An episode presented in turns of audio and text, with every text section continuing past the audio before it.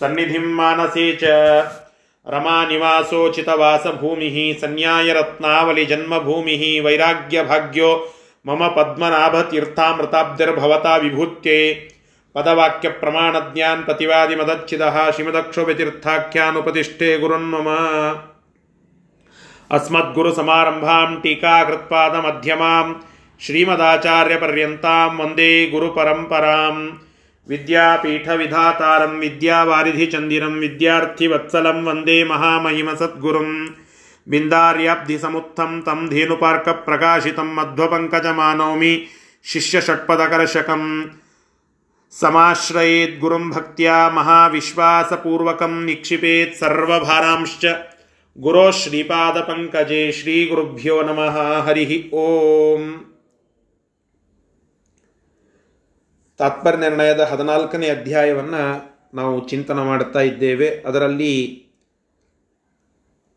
ಭಗವಂತ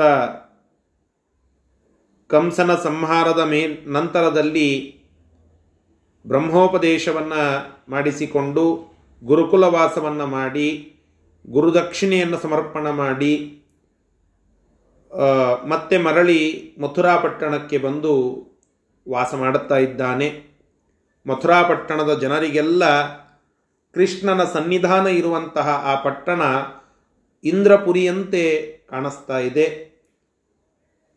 ಇತ್ತ ಅಸ್ಥಿ ಮತ್ತು ಪ್ರಾಸ್ತಿ ಎನ್ನುವಂತಹ ಇಬ್ಬರು ಕಂಸನ ಹೆಂಡತಿಯರು, ಅವರು ಮತ್ತೆ ಜರಾಸಂಧನ ಮಕ್ಕಳು, ಹೀಗೆ ಕಂಸ ಅಲ್ಲಿ ಹತನಾಗಿದ್ದಾನೆ ಅನ್ನುವ ವಿಷಯವನ್ನು ದುಃಖದಿಂದ ಜರಾಸಂಧನ ಎದುರಿಗೆ ಹೇಳುತ್ತಾ ಇದ್ದಾರೆ. ಜರಾಸಂಧ ಆ ಮಾತನ್ನು ಕೇಳಿ ಆಕ್ರೋಶಭರಿತನಾಗಿ ಶಿವ ವರ ಕೊಟ್ಟು ಕಳಿಸಿದ್ದ ಒಂದು ಗದೆಯನ್ನು ದೂರದಿಂದ ಅದನ್ನು ಎಸಿತಾನೆ. ಎಷ್ಟು ದೂರದಿಂದ ಅಂತ ಗೊತ್ತಾಗಬೇಕು ಅಂತ ನಾರದರಿಗೆ ಕೇಳಿದಾಗ ನೂರ ಒಂದು ಯೋಜನೆ ಇದ್ದದ್ದನ್ನು ನೂರು ಯೋಜನ ಅಂತ ಅವರು ಶ್ರೀಹರಿಯ ಪ್ರೀತ್ಯರ್ಥವಾಗಿ ಹೇಳುತ್ತಾರೆ. ನೂರು ಯೋಜನ ದೂರದಲ್ಲಿ ನಿಂತು ಗದೆಯನ್ನು ಒಗೆದರೆ ಇನ್ನೂ ಒಂದು ಯೋಜನೆ ಮಥುರಾಪಟ್ಟಣಕ್ಕೆ ಕಡಿಮೆ ಇರುತ್ತದೆ, ಕೃಷ್ಣ ಇದ್ದ ಜಾಗಕ್ಕೆ ಕಡಿಮೆ ಇರುತ್ತದೆ, ಅಲ್ಲೇ ಹೋಗಿ ಬಿದ್ದು ಬಿಡುತ್ತದೆ ಹೀಗೆ ಅಲ್ಲಿ ಗುರಿ ತಪ್ಪಿತು, ಆ ಗದ. ಭಗವಂತನ ಶಕ್ತಿಯಲ್ಲಿ ಮತ್ತು ಸಂಶಯ ಇದ್ದು ನಾರದ ಮುನಿಗಳು ಸಹಾಯ ಮಾಡಲಿಕ್ಕಾಗಿ ಇದನ್ನು ಮಾಡಿದ್ದಲ್ಲ. ಕಿಂತು ಶುಶ್ರೂಷಣಂ ಮಧುಚಿತಂ ತ್ವಿತಿ ಚಿಂತಯಾನಃ. ಶುಶ್ರೂಷ ಮಾಡೋದು ಇದು ಉಚಿತ, ಭಗವಂತನ ಸೇವೆ ಎಂಬುವ ದೃಷ್ಟಿಕೋನದಿಂದ ನಾರದರು ಇದನ್ನು ಮಾಡಿದ್ದಾರೆ ಎಂಬುದಾಗಿ ಹದಿಮೂರನೇ ಶ್ಲೋಕ ನಮಗೆ ತಿಳಿಸಿಕೊಟ್ಟಿದೆ. ಹದಿನಾಲ್ಕನೇ ಶ್ಲೋಕದಿಂದ ಇವತ್ತಿನ ಪಾಠ ಪ್ರಾರಂಭ. ಶ್ರೀ ಗುರುಭ್ಯೋ ನಮಃ. ಹರಿ ಓಂ. क्षिप्ता तु सा भगवतोऽथ गदाजराख्याम्। तु भगवतोऽथ गदाजराख्याम्। तत्सन्धिनीमसुभिराशु वियोज्य पापाम् सन्धिनीमसुभिराशु वियोज्य पापाम् मर्त्याशनीम् भगवतः पुनराज्ञयैव। मर्त्याशनीम् भगवतः पुनराज्ञ एव याता गिरीशसदनम् मगधम् विसृज्य। याता गिरीशसदनम् मगधम् विसृज्य। ಕೃಷ್ಣನನ್ನ ಗುರಿಯಾಗಿಸಿಕೊಂಡು ಗದೆಯನ್ನು ಎಸೆದ. ಅದು ಯಾರಿಗೆ ಹೋಗಿ ಬಿತ್ತು ಅಂತಂದರೆ ಜರ ಅಂತ ಹೇಳಿ ಜರಾಸಂಧನ ತಾಯಿ. ಏನಾಗಿತ್ತು ಅಂತಂದರೆ ಇವನ ದೇಹ ಎರಡು ಹೋಳಾಗಿ ಬಿದ್ದಿತ್ತು. ಇಡೀ ದೇಹ ಎರಡು ಪಾರ್ಟಾಗಿ ಕಾಡಿನಲ್ಲಿ ಬಿದ್ದಿತ್ತು. ಜರ ಅಂತ ಅವಳ ಹೆಸರೇ ಜರ, ಮುಪ್ಪು. ಅಂತಹ ಜರ ಅಂತನ್ನುವ ಒಬ್ಬ ಸ್ತ್ರೀ ಅವಳ ಕೈಗೆ ಅವೆರಡೂ ಸೀಳುಗಳು ಸಿಕ್ಕು. ಅವಳು ನರಭಕ್ಷಕಿ, ರಾಕ್ಷಸಿ. ಅಂತಹ ರಾಕ್ಷಸಿಯಾದ ಅವಳು ಎರಡು ಸೀಳುಗಳು ಸಿಕ್ಕದ್ದನ್ನು ನೋಡಿ ಅದನ್ನು ಹಿಂಗೆ ಕೂಡಿಸಿದ್ಲು. ಆ ಕೂಡಿಸಿದ್ದೇ ಜರಾಸಂಧ ಅಂತ ಆದದ್ದು. ಜರಾಳಿಂದ ಸಂಧ, ಕೂಡಲ್ಪಟ್ಟ ದೇಹವನ್ನು ಉಳ್ಳವನು. ಆದ್ದರಿಂದ ಜರಾಸಂಧ ಅಂತ ಅವನ ಹೆಸರು. ಆ ದೇಹ ಎರಡು ಭಾಗ ಆಗಿದ್ದನ್ನು ನೋಡಿ ಎಸೆದು ಬಿಟ್ಟಿದ್ರು. ಆ ಎಸೆದ ಜರಾ, ಆ ಎಸೆದ ಎರಡು ಭಾಗಗಳನ್ನು ಜರ ಅನ್ನುವ ಒಬ್ಬ ರಾಕ್ಷಸಿ ಕೂಡಿಸಿ ಅವನನ್ನು ಪೋಷಣ ಮಾಡಿದ್ಲು. ಆದ್ದರಿಂದ ಅವಳಿ, ಆ ವ್ಯಕ್ತಿಯ ಹೆಸರು ಜರಾಸಂಧ ಅಂತ ಬಂದಿತ್ತು. ಹೀಗೆ ಆ ಜರಾಸಂಧನನ್ನ ಎರಡು ಭಾಗಗಳಾಗಿದ್ದ ಅವನ ದೇಹವನ್ನು ಒಂದುಗೂಡಿಸಿ ಪ್ರಾಣಭಿಕ್ಷೆ ನೀಡಿದ್ದ ಆ ಜರ ಅಲ್ಲಿ ಒಂದು ಕಡೆ ನಿಂತಿದ್ಲು. ಅಂತಹ ಆ ಜರಾಸಂಧನನ್ನು ಮಾಡಿದಂತಹ ಜರಾಳ ಕಥೆಯನ್ನು ಹೇಳಿ ಇಂತಹ ರಾಕ್ಷಸೀಯ ಪುತ್ರನಾದಂತಹ ಈ ಜರಾಸಂಧ ಶಿವನಿಂದ ವರ ಪಡೆದರೆ ಶಿವ ಹಾಗೆ ಕೊಡುತ್ತಾನೇನು? ಒಂದು ಕರಾರ್ ಹಾಕಿ ಕೊಟ್ಟಿದ್ದ.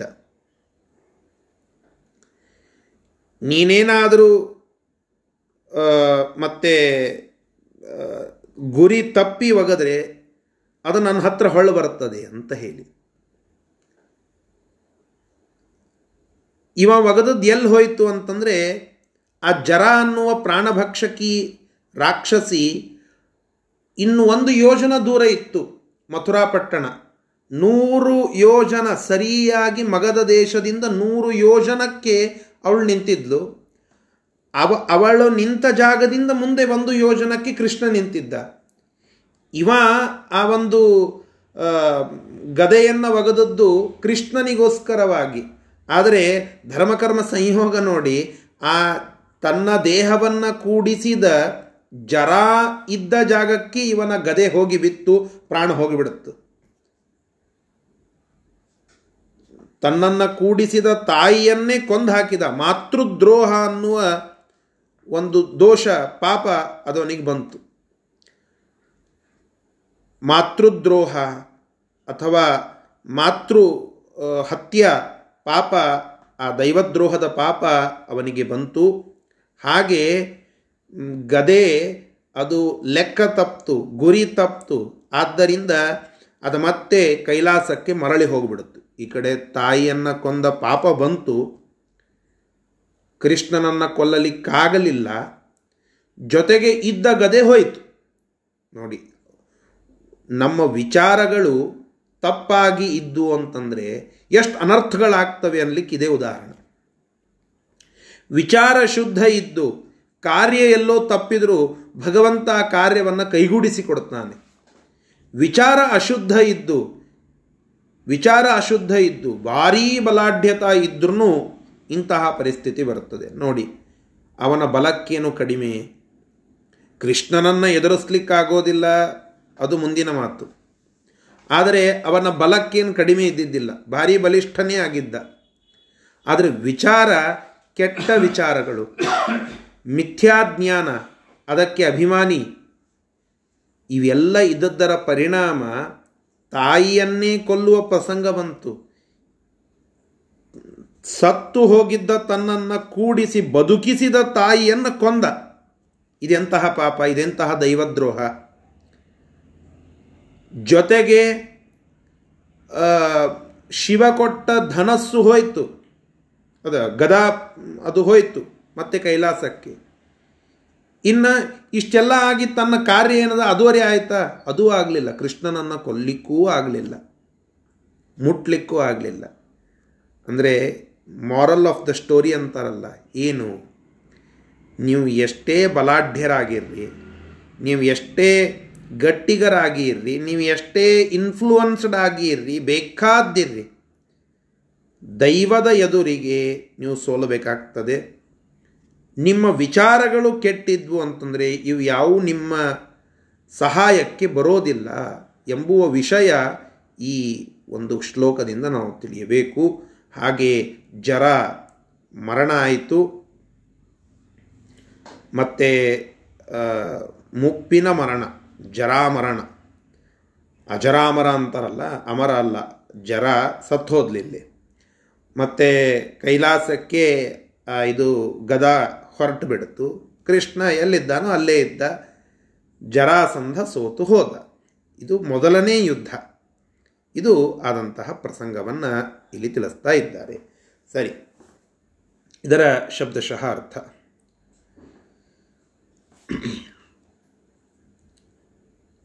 ಭಗವತಃ ಕ್ಷಿಪ್ತ. ಭಗವಂತನಿಗಾಗಿ ಅಥವಾ ಭಗವಂತನನ್ನು ಗುರಿಯಾಗಿಸಿ ಕ್ಷಿಪ್ತ. ಎಸೆದ ಗದಾ ಆ ಗದೆಯು ಸಾ ಜರಾಖ್ಯಾಂ.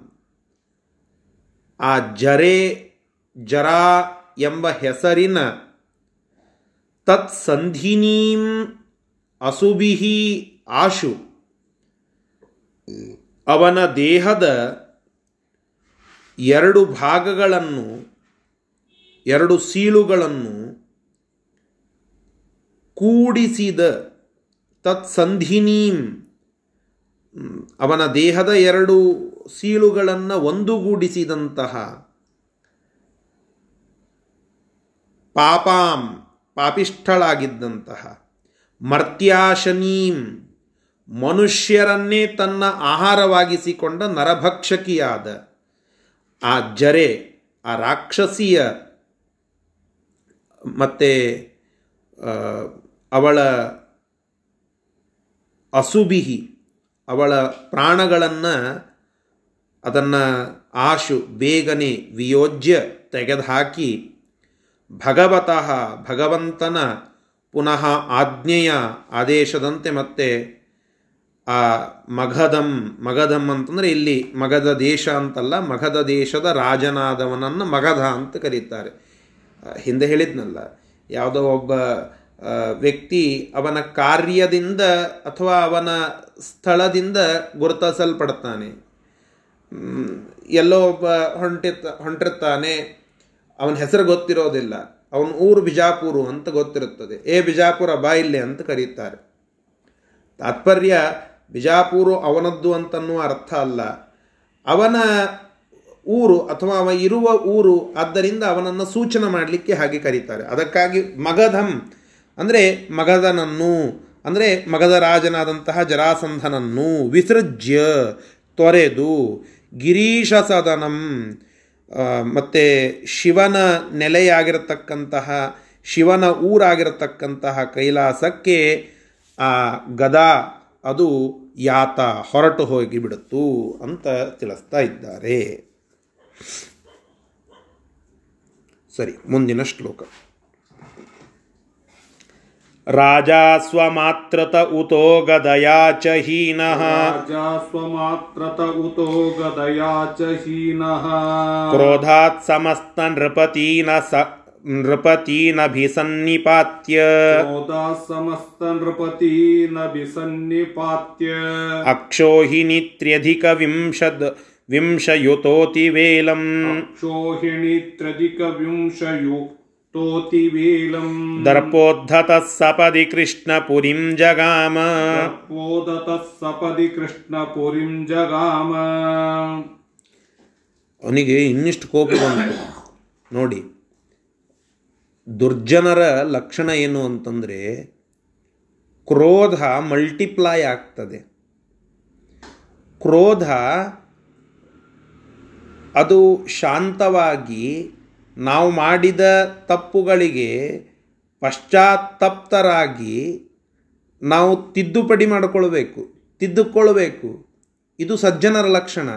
ತಪ್ಪಾದಾಗ ಅದ ಕ್ರೋಧ ಬಂದಿರುತ್ತದೆ, ಕ್ರೋಧದಿಂದ ಏನೋ ಅವಘಡ ಆಗ್ತದೆ. ಆ ಅವಘಡ ಮತ್ತೊಂದು ಅವಘಡಕ್ಕೆ ಕಾರಣ ಆಗಬಾರದು. ಮತ್ತೊಂದು ಕೋಪಕ್ಕೆ ಕಾರಣ ಆಗಬಾರದು. ಕೋಪ ಕೊನೆಗೊಳ್ಳಬೇಕು ಒಂದು ಕಡೆಗೆ. ಆದರೆ ಇಲ್ಲೇನಾಯಿತು ಅವನಿಗೆ ಕ್ರೋಧ ಅಥವಾ ಆಕ್ರೋಶ ಡಬಲ್ ಆಯಿತು ಮಲ್ಟಿಪ್ಲೈ ಆಯಿತು ಜರಾಸಂಧ ಇನ್ನಿಷ್ಟು ಸಿಟ್ಟಿಗೆ ಬಂದ. ಯಾಕೆ? ಮೊದಲು ತನ್ನ ಮಕ್ಕಳ ಗಂಡನನ್ನು ಕೊಂದ ಅಂತನ್ನುವ ಆಕ್ರೋಶ ಇತ್ತು. ಈಗ ಮಕ್ಕಳ ಗಂಡನನ್ನು ಕೊಂದದ್ದು ಒಂದೇ ಅಲ್ಲ, ತನ್ನ ತಾಯಿಯನ್ನು ತನ್ನಿಂದ ಕೊಲ್ಲಿಸಿದ, ಗದೆಯನ್ನು ಕಳೆದುಕೊಳ್ಳುವಂತೆ ಮಾಡಿದ. ಈ ಎರಡೂ ಮತ್ತೆ ವಿಚಾರದಲ್ಲಿ ಅವನಿಗೆ ಸೋಲಾಗಿದೆ. ಆ ಕ್ರೋಧಕ್ಕೆ ಇನ್ನಿಷ್ಟು ಕ್ರೋಧ ಆಯಿತು. ಆ ಕೋಪದಿಂದ ಎಲ್ಲ ರಾಜರುಗಳನ್ನು ಕರೆದ. ಬೇರೆ ಬೇರೆ ಸಾಮಂತ ರಾಜರುಗಳು ಯಾರ್ಯಾರಿದ್ದರೂ ಅವರನ್ನೆಲ್ಲ ಕರೆದ. ಕರೆದು ಅವ್ರನ್ನ ಒಟ್ಟುಗೂಡಿಸಿದ, ಸಭಾ ಮಾಡಿದ. ಅವ್ರನ್ನೆಲ್ಲ ಒಟ್ಟುಗೂಡಿಸಿ ಇಪ್ಪತ್ತ್ಮೂರು ಅಕ್ಷೋಹಿಣಿ ಸೇನೆ ಒಂದು ಕಡೆ ಕೂಡಿಸಿದ. ಇಪ್ಪತ್ತ್ಮೂರು ಅಕ್ಷೋಹಿಣಿ ಸೇನೆ. ಆ ಇಪ್ಪತ್ತ್ಮೂರು ಅಕ್ಷೋಹಿಣಿ ಸೇನೆಯೊಂದಿಗೆ ಕೂಡಿಕೊಂಡು ದರ್ಪೋದ್ಧತಃ ಭಾರಿ ಗರ್ವಿಷ್ಠನಾಗಿ ಮತ್ತೆ ಮಥುರಾ ಪಟ್ಟಣದ ಮೇಲೆ ಆಕ್ರಮಣ ಮಾಡಿದ. ಇದು ಅವನ ಕೃಷ್ಣದ್ವೇಷ, ವಿಷ್ಣುದ್ವೇಷ ಯಾವ ಮಟ್ಟಿಗೆ ಇತ್ತು ಅನ್ನೋದನ್ನು ಇಲ್ಲಿ ತಿಳಿಸಿಕೊಡ್ತಾ ಇದ್ದಾರೆ. ಅದಕ್ಕಾಗಿ ನಾವು ನಮ್ಮ ಕ್ರೋಧ ಏನೋ ಒಂದು ತಪ್ಪನ್ನು ಮಾಡಿಸ್ತು ಅಂತಂದರೆ ಅದರಿಂದ ಪಶ್ಚಾತ್ತಪ್ತರಾಗಬೇಕೇ ಹೊರತು ನಾವು ಅದನ್ನು ಇನ್ನಿಷ್ಟು ಕೂಡಿಸಿಕೊಳ್ಳೋದು, ಅದನ್ನು ಇನ್ನಿಷ್ಟು ಜಾಸ್ತಿ ಮಾಡಿಕೊಳ್ಳೋದು, ಇದು ಸರ್ವಥಾ ಸೂಕ್ತ ಅಲ್ಲ. ಅದನ್ನು ಇಲ್ಲಿ ನಮಗೆ ತಿಳಿಸಿಕೊಡುತ್ತಾ ಇದ್ದಾರೆ. ಹಾಗೆ ವಿಷ್ಣು ದ್ವೇಷ ಅದು ಸರ್ವಥ ಮಾಡಬಾರದು. ವಿಷ್ಣು ದ್ವೇಷಿಗಳು ಅಂತ ಯಾರು ಇರ್ತಾರಲ್ಲ ಯಾವಾಗಲೂ ಒಮ್ಮೆ ಯಾವುದೋ ಒಂದು ತಪ್ಪಿಗೆ ಕೃಷ್ಣನನ್ನು ದ್ವೇಷ ಮಾಡಿ ತಪ್ಪು ಮಾಡಿರುತ್ತಾರೆ. ಅದರಿಂದ ಪಶ್ಚಾತ್ತಪ್ತರಾದರೆ ಅವರು ಸಂಪೂರ್ಣ ಪ್ರಮಾಣದಲ್ಲಿ ವಿಷ್ಣು ದ್ವೇಷಿಗಳು ಅಂತಲ್ಲ. ರಿಪೀಟೆಡ್ಲಿ ವಿಷ್ಣು ದ್ವೇಷವನ್ನೇ ಮಾಡುವಂಥವರು ಕೃಷ್ಣ ದ್ವೇಷಿ, ವಿಷ್ಣು ದ್ವೇಷಿ ಅಂತ ಅಂತ ಹೇಳಿ ಸ್ಫುಟ ಆಗ್ತದೆ ಅವರ ವಿಚಾರದಲ್ಲಿ. ಆದ್ದರಿಂದ ಇಲ್ಲಿ ಕೃಷ್ಣನನ್ನು ದ್ವೇಷ ಮಾಡುವುದರಲ್ಲಿ ನಿಸ್ಸೀಮ ಅಂತ ತೋರಿಸಿಕೊಂಡ ಜರಾಸಂಧ. ಒಮ್ಮೆ ಕೃಷ್ಣನ ದ್ವೇಷ ಮಾಡಿ ಕೃಷ್ಣನನ್ನು ಎದುರಿಸಲಿಕ್ಕೆ ಹೋಗಿ ಅವನಲ್ಲಿ ಇದ್ದ ಎರಡು ಸಂಪತ್ತುಗಳನ್ನು ಕಳ್ಕೊಂಡಿದ್ದ. ಒಂದು ಜರ, ಅವಳು ಜೀವಿ. ಇನ್ನೊಂದು ಗದ, ಅದು ಅಚೇತನ. ಗದಾ ಮತ್ತು ಜರ ಈ ಎರಡೂ ಚೇತನ ಅಚೇತನ ಸಂಪತ್ತು ಎರಡು ಇರ್ತವೆ. ಒಂದು ಚೇತನವಾದ ಸಂಪತ್ತು, ಮತ್ತೊಂದು ಅಚೇತನವಾದ, ಜಡವಾದ ಒಂದು ಸಂಪತ್ತು. ಹೀಗೆ ಜಡಾಚೇತನ ಎರಡೂ ಆಸ್ತಿಗಳನ್ನು, ಎರಡೂ ಸಂಪತ್ತನ್ನು ಕಳೆದುಕೊಂಡಿದ್ದ ತಾಯಿ ಮತ್ತು ಗದೆ. ಎರಡನ್ನೂ ಕಳೆದುಕೊಂಡಿದ್ದ. ಇಷ್ಟಾದರೂ ಅವನಿಗೆ ಬುದ್ಧಿ ಬರಲಿಲ್ಲ. ಇದು ವಿಷ್ಣು ದ್ವೇಷಿಗಳ ಲಕ್ಷಣ ಅಂತ ತಿಳಿಸ್ಕೊಡಬೇಕಾಗಿದೆ ಅಷ್ಟೇ. ಸರಿ, ಇದರ ಶಬ್ದಶಃ ಅರ್ಥ. ರಾಜ, ರಾಜನಾಗಿರತಕ್ಕಂತಹ ಆ ಜರಾಸಂಧ ಸ್ವಮಾತೃತಃ ತನ್ನ ತಾಯಿಯನ್ನೂ ಉತಃ ಮತ್ತೆ ಗದಯಾಚ ಹೀನಃ ತನ್ನ ಬಳಿ ಇದ್ದ ರುದ್ರದೇವರು ಕೊಟ್ಟಿದ್ದ ಗದೆಯನ್ನು ಕಳೆದುಕೊಂಡ. ಕ್ರೋಧಾತ್, ಕ್ರೋಧದಿಂದ ಸಮಸ್ತ ನೃಪತೀನ್ ಅಭಿಸನ್ನಿಪಾತ್ಯ. ಎಲ್ಲ ದೇಶಗಳ ರಾಜರುಗಳನ್ನು ಒಟ್ಟುಗೂಡಿಸಿ ಅಕ್ಷೋಹಿಣಿ ತ್ರ್ಯಧಿಕ ವಿಂಶಯುತ ಅಕ್ಷೋ ಇಪ್ಪತ್ತು ಮೂರು ತ್ರ್ಯಧಿಕ ವಿಂಶತ್ ಇಪ್ಪತ್ತರ ಮೇಲೆ ಮೂರು ಅಂತ ಅರ್ಥ ವಿಂಶತಿ ಅಂತಂದರೆ ಇಪ್ಪತ್ತು. ತ್ರ್ಯಧಿಕ ಅಂದರೆ ಮೂರು ಹೆಚ್ಚಿದ್ದು ಇಪ್ಪತ್ತು. ಅಂದರೆ ಇಪ್ಪತ್ತ್ಮೂರು ಅಂತ ಅರ್ಥ ಇಪ್ಪತ್ತ್ಮೂರು ಅಕ್ಷೋಹಿಣಿ ಸೈನ್ಯದಿಂದ ಯುತಃ ಕೂಡಿದಂಥವನಾಗಿ ಅತಿವೇಲಂ ಭಾರಿ ವೇಗದಿಂದ ದರ್ಪೋದ್ಧತಃ ದರ್ಪದಿಂದ ಕೂಡಿದಂಥವನಾಗಿ, ಉನ್ಮತ್ತನಾಗಿ ಸಪದಿ, ಬೇಗನೆ ಕೃಷ್ಣಪುರಿಂ, ಕೃಷ್ಣನ ಊರನ್ನು ಕುರಿತು, ಮಥುರಾ ಪಟ್ಟಣವನ್ನು ಕುರಿತು ಜಗಾಮ, ಹೊರಟ, ಆಕ್ರಮಣ ಮಾಡಲಿಕ್ಕೆ ಅಂತ ಹೊರಟ ಅಂತ ತಾತ್ಪರ್ಯವನ್ನು ತಿಳಿಸ್ತಾ ಇದ್ದಾರೆ. ಸರಿ, ಮುಂದಿನ ಶ್ಲೋಕ. ಸರ್ವಾಂ ಪುರಿಂ ಪ್ರತಿನಿರುಧ್ಯ ದಿದೇಶವಿಂದ ಸರ್ವಾಂ सर्वां पुरीं प्रतिनिरुध्य दिदेश विन्द विन्दानुजौ भगवतः कुमतिः स दूतौ। विन्दानुजौ भगवतः कुमतिः स दूतौ। तावू चतुर्भगवतीस्य वचोति दर्प ऊचतर्भगवतेश वचोति दर्प पूर्णं तथा भगवतोऽप्यपहासयुक्तम् पूर्णं तथा भगवतोऽप्यपहासयुक्तम् ಆ ಇಡೀ ಪಟ್ಟಣವನ್ನು ಇಪ್ಪತ್ತ್ಮೂರು ಅಕ್ಷೋಹಿಣಿ ಸೇನೆ ಸುತ್ತುವರಿಯಿತು ಆಕ್ರಮಣ ಮಾಡಲಿಕ್ಕೆ ಪ್ರಾರಂಭ ಆಯಿತು ಕೃಷ್ಣನ ಹತ್ತಿರಕ್ಕೆ ವಿಂದ ಅನುವಿಂದ ಅಂತ ಇಬ್ಬರು ದೂತರಿದ್ದರು ಆ ಜರಾಸಂಧನ ದೂತರು ಅವರನ್ನು ಕಳಿಸಿದ ಕೃಷ್ಣನ ಹತ್ತಿರಕ್ಕೆ. ಅವರೆಲ್ಲ ಭಾರೀ ಅಪಹಾಸ ಮಾಡುತ್ತಾ ಕೃಷ್ಣನ ಹತ್ತಿರಕ್ಕೆ ಹೋದ್ರಂತೆ. ಏ, ನನ್ನೇನು ಮಾಡುತ್ತಾರೆ ಅಂತನ್ನುವ ದರ್ಪದಿಂದ ಕೃಷ್ಣನಿಗೆ ಆ ಜರಾಸಂಧನ ಅತ್ಯಂತ ಗರ್ವಯುಕ್ತವಾದ ಮತ್ತು ಅಪಹಾಸ ಮಾಡುವಂತಹ, ಅಪಹಾಸಯುಕ್ತವಾಗಿರತಕ್ಕಂತಹ ಮಾತುಗಳನ್ನು ಅವರಾಡಿದ್ದಲ್ಲ. ಇಲ್ಲಿ ಅವರು ದೂತರಾಗಿ ಹೋಗಿ ಜರಾಸಂಧನ ಮಾತುಗಳನ್ನು ತಿಳಿಸ್ತಾ ಇದ್ದಾರೆ. ಈ ವಿಂದ, ಅನುವಿಂದ ಇಬ್ಬರು ಮುಂದೇನಾಗ್ತಾರೆ ಅಂತನ್ನೋದನ್ನು ಟಿಪ್ಪಣಿಕಾರರು ತಿಳಿಸ್ತಾರೆ. ಈ ಈ ಹೆಸರುಗಳನ್ನು ಕೇಳಿರ್ತೇವೆ ನಾವು. ವಿಂದ ಅನುವಿಂದ ಅಂತ ಹೇಳಿ. ಮಿತ್ರವಿಂದ ಅಂತ ಹೇಳಿ ಕೃಷ್ಣನ ಹೆಂಡತಿಯರ ಲಿಸ್ಟ್ನಲ್ಲಿ ಇರುವ ಒಬ್ಬ ಸ್ತ್ರೀ. ಆ ಮಿತ್ರವಿಂದ ಎಂಬುವ ಕೃಷ್ಣನ ಹೆಂಡತಿಯ ಅಣ್ಣಂದರು. ವಿಂದ, ಅನುವಿಂದ, ಮಿತ್ರವಿಂದ ಅಂತ ಮೂರು ಮಂದಿ. ಮಿತ್ರವಿಂದ ಸ್ತ್ರೀ, ವಿಂದ, ಅನುವಿಂದ ಪುರುಷರು. ವಿಂದ, ಅನುವಿಂದರು, ಆ ಮಿತ್ರವಿಂದಾದೇವಿಯ ಅಣ್ಣಂದರು. ಇವರು ಮತ್ತೊಬ್ಬರು ಯಾರೂ ಅಲ್ಲ. ಕೃಷ್ಣನ ಸೋದರತ್ತೆ. ಆ ಸೋದರತ್ತೆಯ ಮಕ್ಕಳೇ. ಅವಂತಿ ದೇಶದ ಯುವರಾಜರು. ಅವರು ಪಾಪಿಷ್ಠರೇ. ಜರಾಸಂಧನ ಪಕ್ಷದಲ್ಲಿ ಕಾಣಿಸಿಕೊಂಡಂಥವರು. ನಿಜವಾಗಿ ನೋಡಿದರೆ ರಾಜರು, ಆದರೆ ಜರಾಸಂಧನ ಸೇವಕರಾಗಿ ಇದ್ದರು ಕೌರವರ ಪಕ್ಷವನ್ನು ಕೂಡುತ್ತಾರೆ ಕೊನೆಗೆ ಕುರುಕ್ಷೇತ್ರ ಯುದ್ಧದಲ್ಲಿ ಕೌರವರ ಪಾರ್ಟಿಯೊಳಗೆ ನಿಂತು ಯುದ್ಧ ಮಾಡುತ್ತಾರೆ, ಅದೆಲ್ಲ ಬರ್ತದೆ. ಮಿತ್ರವಿಂದಾದೇವಿಯ ಅಣ್ಣಂದರು. ಅಷ್ಟು ನಾವಿಲ್ಲಿ ಗೊತ್ತು ಮಾಡ್ಕೊಳ್ಬೇಕು ಮುಂದೆ ಏನಾಗ್ತಾರೆ, ಮುಂದೆ ಏನಿದ್ದಾರೆ ಅಂತ ಅನ್ನೋದನ್ನು ತಿಳ್ಕೊಳ್ಬೇಕು. ಮಿತ್ರವಿಂದಾದೇವಿಯ ಅಣ್ಣಂದರು. ಸೋದರತ್ತೆಯ ಮಕ್ಕಳೇ, ರಾಜಾಧಿದೇವಿ ಅಂತ ಕೃಷ್ಣನ ಸೋದರತ್ತೆ, ಆ ಸೋದರತ್ತೆಯ ಮಕ್ಕಳು ಇವರು ಅವಂತಿ ದೇಶದ ರಾಜಪುತ್ರರು ಅಂತ ತಿಳಿಸ್ತಾ ಇದ್ದಾರೆ. ಅಂತಹ ವಿಂದ ಅನ್ನುವಿಂದ ಕೃಷ್ಣನ ಎದುರಿಗೆ ಬಂದು ಅವಾಜ್ ಹಾಕ್ತಾ ಇದ್ದಾರೆ. ಅಪಹಾಸದಿಂದ ಕೃಷ್ಣನನ್ನು ಮಾತನಾಡಿಸ್ತಾ ಇದ್ದಾರೆ. ಏನು ಹೇಳುತ್ತಾರೆ? ಅದು ಮುಂದಿನ ಶ್ಲೋಕದಲ್ಲಿ ಹೇಳುತ್ತಾರೆ. ಸರಿ, ಇದರ ಶಬ್ದಶಃ ಅರ್ಥ ಸರ್ವಾಂ ಪುರಿಂ, ಇಡೀ ಊರನ್ನು ಪ್ರತಿನಿರುದ್ಧ್ಯ. ಆ ಇಪ್ಪತ್ತ್ಮೂರು ಅಕ್ಷೋಹಿಣಿ ಸೇನೆ ಸುತ್ತುವರೆದು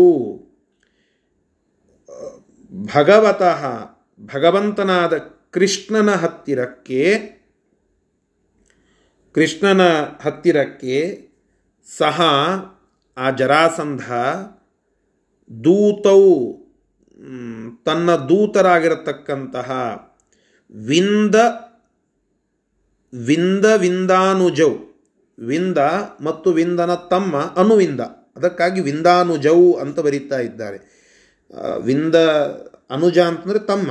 ವಿಂದನ ತಮ್ಮ ಅನುವಿಂದ ವಿಂದ ಮತ್ತು ವಿಂದಾನುಜನಾದ ಅನುವಿಂದ ಇಬ್ಬರನ್ನೂ, ಇಬ್ಬರನ್ನು ಅಲ್ಲಿ ಕಳಿಸಿ ಕುಮತಿಹಿ, ಕೆಟ್ಟ ಬುದ್ಧಿಯನ್ನು ಉಳ್ಳಂತಹ ಅವರನ್ನು ಅಲ್ಲಿಗೆ ಕಳಿಸ್ತಾ ಇದ್ದಾನೆ. ಕೆಟ್ಟ ಬುದ್ಧಿ ಇರುವಂತಹ ಬಿಂದ ವಿಂದ ಅನುವಿಂದರನ್ನು ಕೆಟ್ಟ ಬುದ್ಧಿ ಇರುವಂತಹ ಜರಾಸಂಧ, ಎರಡಕ್ಕೂ, ದೆಹಲಿ ದೀಪನ್ಯಾಯನ ಎರಡಕ್ಕೂ ಅದನ್ನು ಅನ್ವಯ ಮಾಡಿಕೊಳ್ಳಬೇಕು. ಅಂತಹ ದುರ್ಬುದ್ಧಿಯ ಜರಾಸಂಧ, ದುರ್ಬುದ್ಧಿಯ ವಿಂದ ಅನುವಿಂದರನ್ನು ದೂತರನ್ನಾಗಿ ಅಲ್ಲಿ ಕಳಿಸ್ತಾ ಇದ್ದಾನೆ. ತಾವೂಚುಹು ತವು ಊಚುಹು ಅವರಿಬ್ಬರು ಕೃಷ್ಣನನ್ನ ಕುರಿತು ಕೆಲವು ಮಾತುಗಳನ್ನು ಹೇಳುತ್ತಾ ಇದ್ದಾರೆ. ಎಂತಹ ಮಾತು ಅಂದರೆ ಅಸ್ಯ ಭಗವತೆ, ಆ ಭಗವಂತನನ್ನ ಕುರಿತು ಅತಿ ದರ್ಪಪೂರ್ಣಂ ಅತ್ಯಂತ ದರ್ಪದಿಂದ ಕೂಡಿದ ಭಗವತಃ ಅಪಿ ಅಪಹಾಸಯುಕ್ತಂ ಭಗವಂತ ಅಂತನ್ನೋದು ಇದ್ರೂ ಕೂಡ ಕೃಷ್ಣನ ಬಗ್ಗೆ ಅಪಹಾಸ ಮಾಡುವಂತಹ ಮಾತುಗಳನ್ನು ವಚಃ ಆ ಮಾತನ್ನು ಅಲ್ಲಿ ಭಗವಂತನನ್ನ ಎದುರುಗೊಂಡು ಊಚುಹು ತಿಳಿಸ್ತಾ ಇದ್ದಾರೆ, ಹೇಳುತ್ತಾ ಇದ್ದಾರೆ. ಏನು ಹೇಳಿದರು? ಜರಾಸಂದನ ಸಂದೇಶವೈದು ಹೇಳುತ್ತಾ ಇದ್ದಾರೆ. ಏನು ಹೇಳುತ್ತಾ ಇದ್ದಾರೆ ನೋಡಿ. ಲೋಕೆ ಪ್ರತೀತ ಬಲ ಪೌರುಷ ಸಾರ ರೂಪ. ಪ್ರತೀತ ಬಲ ಪೌರುಷ ಸಾರ ರೂಪ. ತ್ವಂ ಹೇಕ ಏಷ್ಯ ಭವತೋ ಬಲವೀರ್ಯ ಸಾರಂ. ತ್ವಂ ಹೇಕ ಏಷ್ಯ ಭವತ್ ಭವತೋ. बलवीरसारम् ज्ञात्वा सुते न तु मया प्रतिपादिते हि ज्ञात्वा सुते न तु मया प्रतिपादिते हि कंसस्य वीर्यरहितेन हतस्त्वया सह कंसस्य वीररहितेन हतस्त्वया स ಜಗತ್ತಿನೊಳಗ ಭಾರೀ ಪ್ರಸಿದ್ಧ ಬಲ ಪೌರುಷ ಇರುವಂತಹ ಆ ಬಲ ಪೌರುಷ ಎರಡರ ಸಮಗ್ರ ಸಾರ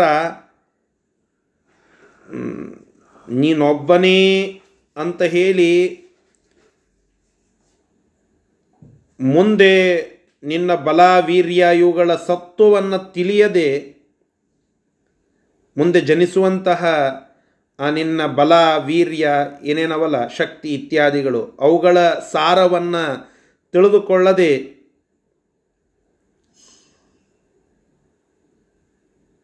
ನಾನು ಕಂಸನಿಗೆ ಇಬ್ಬರು ಪುತ್ರಿಯರನ್ನು ಧಾರೆ ಎರೆದು ಕೊಟ್ಟೆ. ಅಂದರೆ ಜರಾಸಂಧ ಕೃಷ್ಣನಿಗೆ ಹೇಳುತ್ತಾ ಇದ್ದಾನೆ, ಲೋಕೆ ಅಪ್ರತೀತ ಬಲಪೌರುಷ ಸಾರ ರೂಪಹಾತ್ವಂ ಈ ಜಗತ್ತಿನಲ್ಲಿ ಅತ್ಯಂತ ಯಾರಿಂದಲೂ ತಡೆಯಲಿಕ್ಕಾಗದ ಬಲ ಪೌರುಷ ಇವುಗಳ ಸಾರ ರೂಪ ನೀನೊಬ್ಬನೇ ಅಂತ ಹೇಳಿ ಕಂಸನನ್ನ ಶಭಾಷ್ ಕೊಟ್ಟು ಅವನಿಗೆ ನನ್ನ ಇಬ್ಬರು ಪುತ್ರಿಯರನ್ನು ಧಾರೆ ಎರೆದು ಕೊಟ್ಟೆ. ಆದರೆ ಅವಾಗ ನಾನು ವಿಚಾರ ಮಾಡಿದ್ದಿಲ್ಲ. ಅವನನ್ನು ಕೊಲ್ಲುವಂತಹ ನಿನ್ನ ಬಲ, ವೀರ್ಯ ಇತ್ಯಾದಿಗಳ ವಿಚಾರವನ್ನು ನಾನು ತಿಳಿದಿದ್ದಿಲ್ಲ. ನಿನ್ನಿಂದ ನನ್ನ ಅಳೆಯ ಸತ್ಹೋದ ಕಂಸಸ್ಯ ವೀರ್ಯರಹಿತೇನ ಹತಃ. ಆ ಕಂಸ ಮತ್ತೆ ಹತನಾಗಿ ಸಂಹರತನಾಗಿ ಹೋಗಿದ್ದಾನೆ. ವೀರ್ಯರಹಿತನಾದ ಅಂತ ಒಂದು ಶಬ್ದ ಇಟ್ಟಿದ್ದಾರೆ ಅಲ್ಲಿ.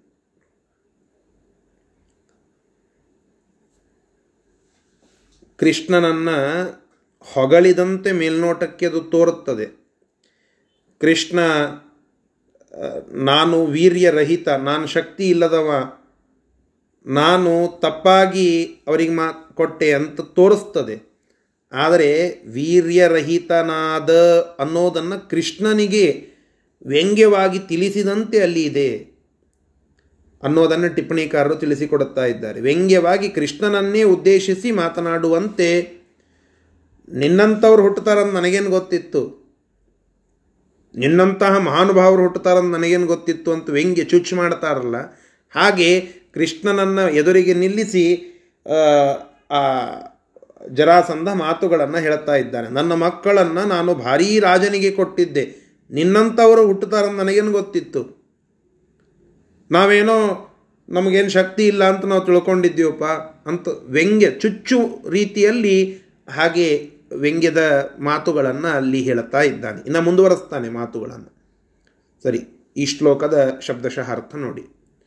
ಲೋಕೆ ಜಗತ್ತಿನಲ್ಲಿ ಅಪ್ರತೀತ ಬಲ ಪೌರುಷ ಸಾರರೂಪ ತ್ವಂ ಹಿ ಏಕ. ಯಾರಿಂದಲೂ ತಡೆಯಲಿಕ್ಕಾಗದ ಅಪ್ರತಿಮವಾದ ಬಲ ಪೌರುಷಗಳ ಸಾರರೂಪ ನೀನು ಎಂಬುದಾಗಿ ನೀನೊಬ್ಬನೇ ಎಂದು